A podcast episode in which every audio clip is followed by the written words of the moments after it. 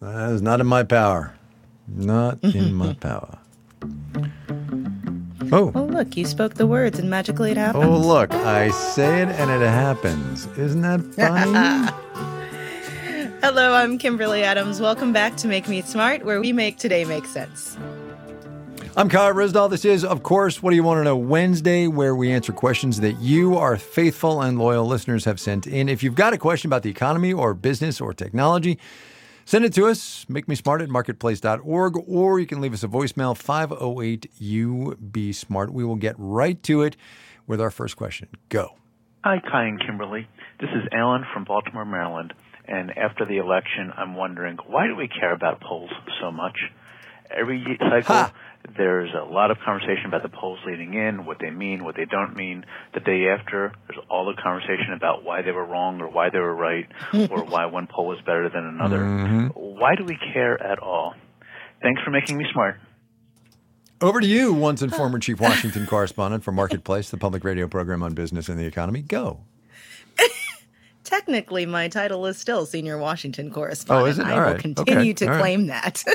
There you go. Um, yes, I have so many thoughts and feelings about this. But before we get to mine, we talked to Dr. Sunshine Hillygus about this question. And she's a professor of political science at Duke University, which means she actually knows about this stuff. And she said that when polls are done well, they can act as a voice of the public. They can be used to inform lawmakers about what people believe and how they feel. And, you know, that can help the public better understand each other as well. Like if you know what the rest of the country is thinking roughly, it might help you kind of understand maybe your idea isn't as popular as you thought it was. And maybe there are more people who don't think the way that you do than you previously expected. However, polls are a scientific thing that are not always done scientifically. So they can be poorly done and misused and taken out of context or presented with not enough information and context with them so that you know where to put them sort of in the larger scheme of things. Now, when we're talking about pre election polling, specifically, it's notoriously fuzzy. It often has this narrow focus on the horse race, which can take attention away from the polls that might tell us what the public thinks and cares about. Plus, there's a ton of guesswork in pre election polling because you're trying to sort of approximate the population with the people who you call. Mm-hmm. But on the other hand, good luck getting a millennial or Gen Z to answer the phone from an unknown number. Yeah.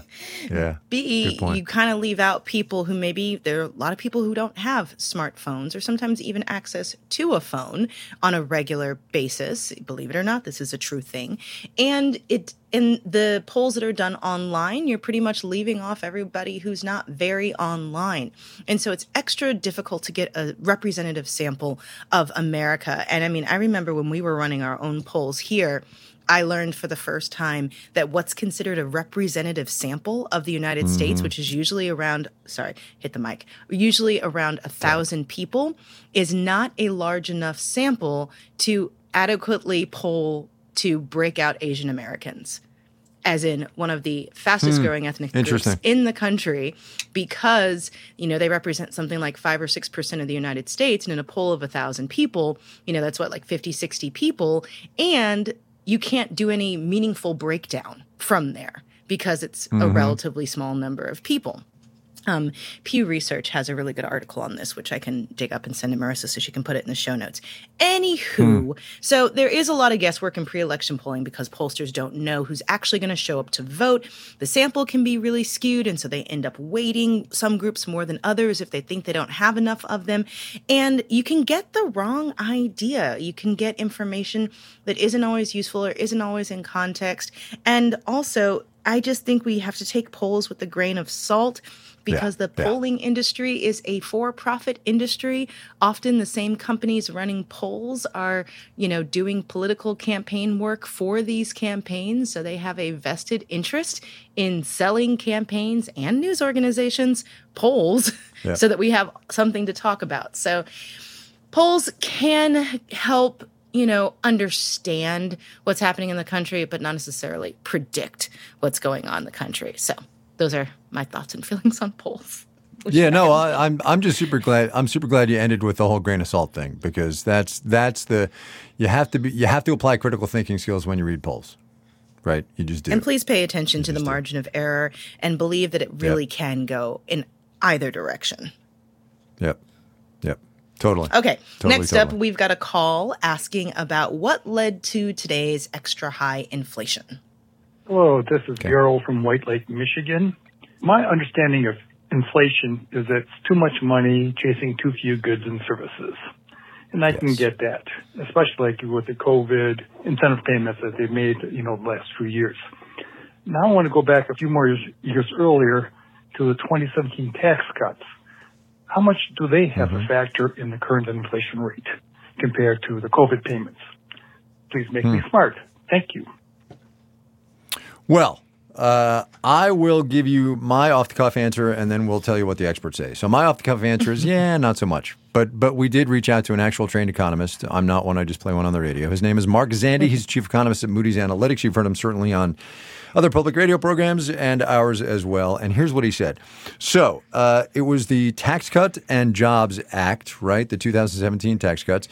Um, it did, they did uh, support growth in 2018 when inflation was not a huge deal. But right now, not so much because it has been too long. It's been almost five years, four and a half years now since those things have been in effect, and they've kind of worked their way through the system. Also, on the COVID checks, and, and this is where Zandi's thinking also lines up with mine, shockingly enough. Um, those COVID payments that came in the early days of the pandemic and, and even Biden's uh, payments in March of last year, uh, while they perhaps supported higher prices back then originally, that's not what's going on with inflation right now. Inflation right now is still largely a residue of the pandemic, of messed up supply chains, increased consumer demand, and our changing consumer habits between goods now and services. So the short answer to the question is 2017 tax cuts, not so much. COVID payments, uh, while originally, yes, they were a factor, now not so much at all. That's my, that's my spiel and uh, promo for Amy Scott, who did a story earlier this yep. year about just why it's so hard to pin down the exact causes of inflation. Because, of course, as we've talked about here, there's also that whole camp that blames corporate profits for inflation. Yep. Um, yeah. Whenever we were, I was getting ready for the show today and I looked at this, it reminded me of when we were all waiting for the language of the Tax Cuts and Jobs Act to drop. And uh, I was in LA. And do you remember how we came up with the uh, open of the show together? Oh my God, I, I don't know. What did we what did we So it was so we we all saw that it came the language came down and I was like, You get a tax cut, you get a tax cut, you oh, get yeah. a tax cut. Because everyone yeah. Yeah. and it felt like a very totally. Oprah moment because we had all been thinking that maybe one group would get tax cuts and another group wouldn't, and would this group get tax cuts at the expense of somebody mm-hmm. else? And then it was like, no, let's just do it for everyone. you know, screw the screw the national debt. totally. You get a tax cut, and you get a tax cut. Anyway, that's that's uh, that's the tax cuts and the COVID payments.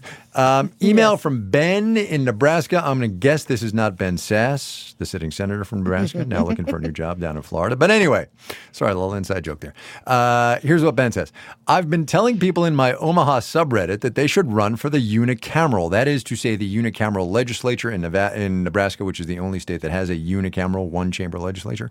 He goes on to say they reply that the pay is only $12,000 a year. This seems wrong. Is this common in state legislatures? Hmm. I did not know this until today, so thank you, Ben, for making us smart. Uh, but yeah, it's correct. According to the National Conference of State Legislatures, lawmakers in Nebraska earn $12,000 a year, which puts them among the nation's lowest paid sl- state legislators. Um, and this has been an issue for many years. In fact, Nebraska lawmakers haven't received a raise since 1988 mainly because voters don't mm. particularly love giving raises to politicians. And uh, that's according to the AP. Nationwide, uh, the wages for state lawmakers vary a lot You've got Nebraska down at that low end. California state lawmakers can make a full time salary of up to $120,000 mm-hmm. a year. It's the highest paying state in the U.S. New Mexico's legislators don't even earn a salary, but they're paid like a per diem of $161 per day when they're in session. And also, some state legislatures are full time, some are part time, and some only meet for a certain time, certain portion of the year. And so all that factors into how much much they're paid, but all this adds up to say that in many parts of the country, state legislators have other jobs to make up that income. And, you know, sometimes it can be difficult for them to find another job that allows them to take mm-hmm. time off during the year to do all of this work of legislating, especially to do a good job and talk to constituents and yep. things like that. And that blocks a lot of working class people from being lawmakers or running for seats, which means you kind of have to like be independently wealthy or own your own business or, you know, I guess get your money from somewhere else to afford to be in public service, which kind of sucks. Um, and whether or not yeah. lawmakers can give themselves a pay raise, I mean, usually it's not in their hands. Usually it's like the governor or the voters or, or somebody like that has to, you know, do that. You don't often give the people the power to raise their own paycheck paychecks. yeah. Uh, okay. Next, one more. Yeah. We got time for yeah, one more. Yeah, next right? up, we yeah. yeah yeah we do. Next time we have an email from Anna, who was a Twitter shareholder before Elon Musk bought the company, and she asks, "How can the company go from being public to being private without give, getting consent from all of the stockholders?"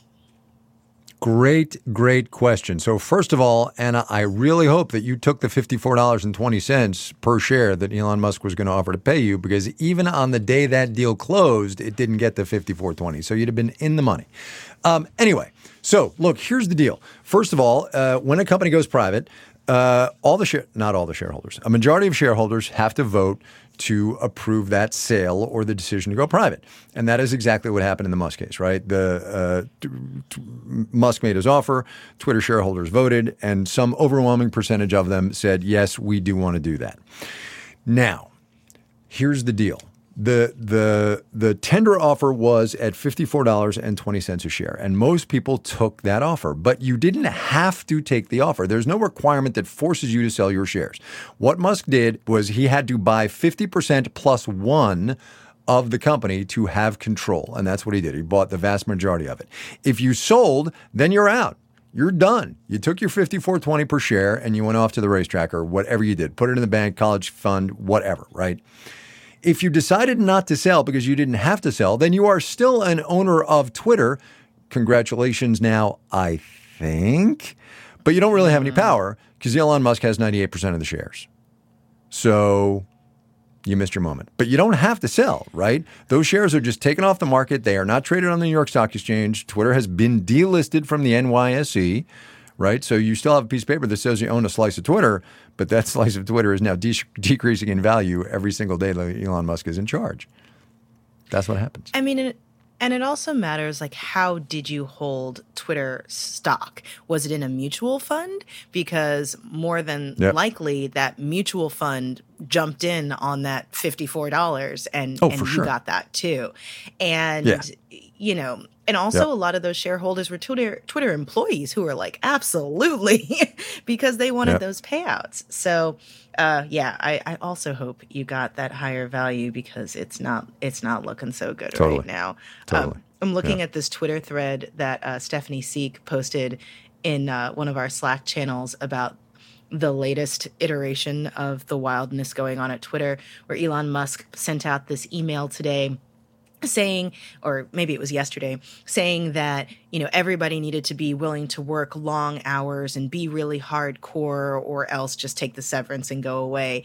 And there's mm-hmm. this uh, I- employment lawyer who's like walking through all of the ways that the email breaks labor laws. Yeah. just, yeah. It's just it's oh boy. i just oh boy. the, the i don't whatever. Never mind. We don't need to go into that just forget it. yes, lest we give more fodder to all of the angry Elon yeah. Musk supporters who are already coming after us on Twitter.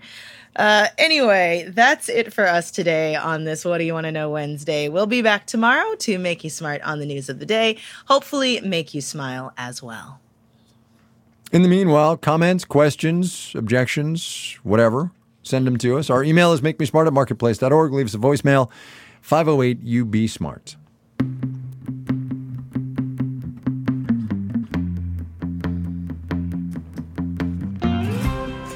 Make Me Smart is produced by Marissa Cabrera and Courtney Bergsieker. Alan Rolfes writes our newsletter.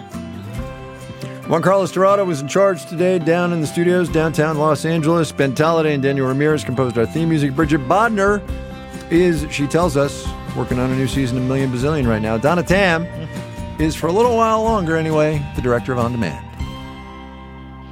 Don't worry, y'all. She's not leaving. She's got a promotion. No. She got kicked upstairs. Jon Stewart is back in the host chair at The Daily Show, which means he's also back in our ears on The Daily Show Ears Edition podcast. The Daily Show podcast has everything you need to stay on top of today's news and pop culture. You get hilarious, satirical takes on entertainment, politics, sports, and more from John and the team of correspondents and contributors. The podcast also has content you can't get anywhere else, like extended interviews and a roundup of the weekly headlines. Listen to The Daily Show, Ears Edition, wherever you get your podcasts.